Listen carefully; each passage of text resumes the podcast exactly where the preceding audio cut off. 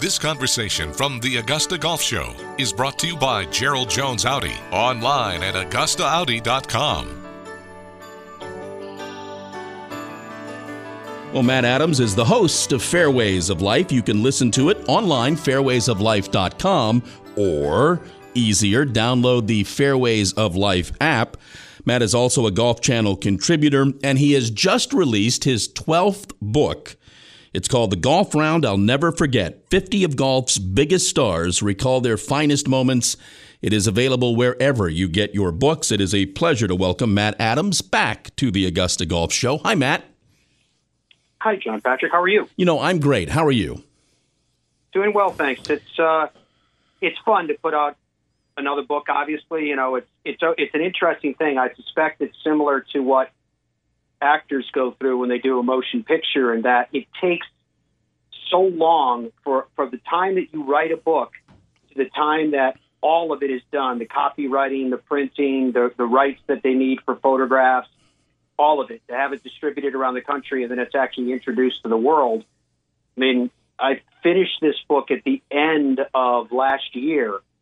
So the fact that it's done now, it's almost like it's almost like getting a gift again that you loved. It's been rewrapped and put under the tree. So this is the fun part. Good for you. Um, by the way, I'm old enough to remember when all Amazon did was sell books.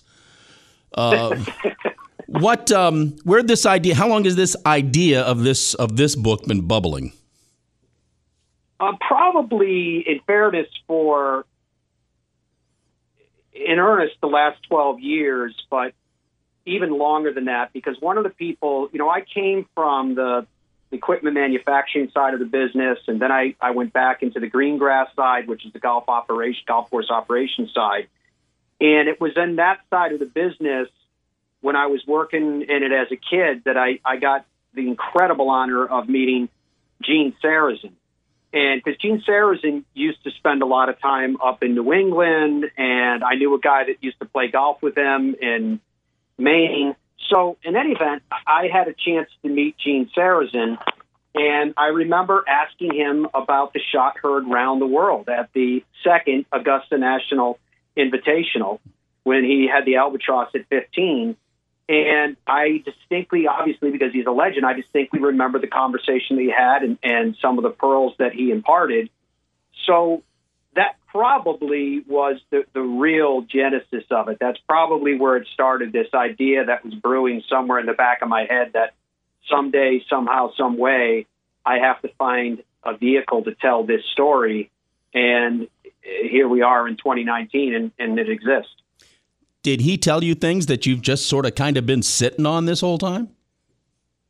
Yes, uh, he did. Uh, it, it, and what I did for this book as well, though, although they're you know they're 50 stories and they're primarily from golf legends and they're from golf's biggest events, I still went back with each story and researched the story independently, journalistically, so that because sometimes I found, and maybe you found this over the years too, when you've interviewed people, particularly those that have accomplished great things on the golf course, sometimes their recounting is wrong. Uh, and what I mean by that is, you know, the sands of time tend to sometimes cover over certain things, and and I assume overtly they they they forget. So I would back with each story and try to do as detailed uh, an accounting and a recounting as I possibly could. Then I would take their perspective and recollection and insert it into its proper point. So th- this isn't like one of the chicken soup for the soul books that I have written where I would write it from their perspective. Uh, this this is this is a story that I wrote, inserting their observations and their memories and their emotions uh, within the story, if that makes sense to you. Yeah. It was kind of a different approach than what we've taken before. We are talking with Matt Adams here on the Augusta Golf Show. Um, I do want people to go out and buy this book wherever they get their books. So I'll ask this question this way You're going to save your best story from the book for your show.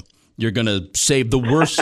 you're going to save the worst story from the book for some other show. This show that you're on right now deserves a mundane, average story. So don't give me the best one. Don't give me the worst one. Give me a Reader's Digest version of of one story. You know, I, I, I, in all honesty, I, I could go across a lot of these different stories because, like you, in the currents of what we do and, and the occasions that we have to be around these legends, I do feature a story from 1966 at the U.S. Open. That was at the Olympic Club, and that was the one where it looked like the king, Arnold Palmer, was going to break uh, Ben Hogan's all time scoring record, and he was charging towards the same until the back nine on the final round, and he ran into Billy Casper. So it, it's one of those incredible stories, but and the book chronicles the story and chronicles what what happened. But what I would tell you in terms of how that story came to be in the book itself was it was 2013 the PGA Merchandise Show. Uh, Billy Casper had just come out with his own book called The Big Three and Me, and it was about the fact that he was on a torrid pace in the 1960s. He won three major championships. He's won 51 times uh, on tour. Uh, he is all time in points from the Ryder Cup, et cetera, et cetera. And yet, through it all, just because of his demeanor, he was kind of a forgotten guy.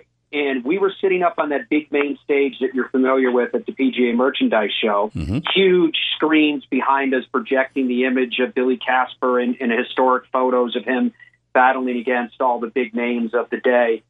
And I remember having this conversation with him, and as I like to do with, with veterans of that sort, I just threw random names at him and said, What comes to mind?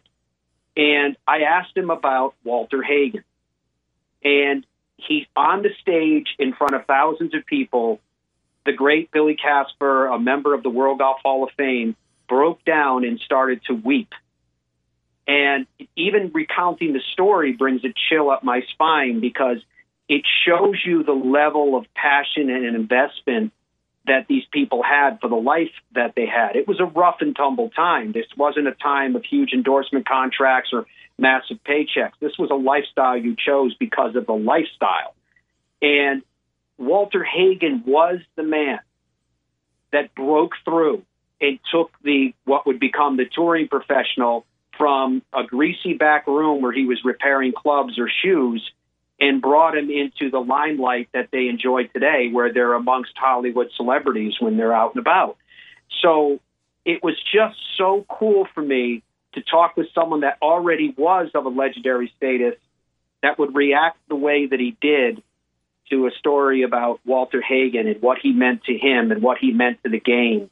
It was just amazing. Now, now that particular story I just told you isn't even in the book. It just it's it's part of the dressing that surrounds the salad because it's just to me it was just one of those incredible human experiences. And it happens a lot with with these players as you well know because you've spoken to many and almost all the legends too.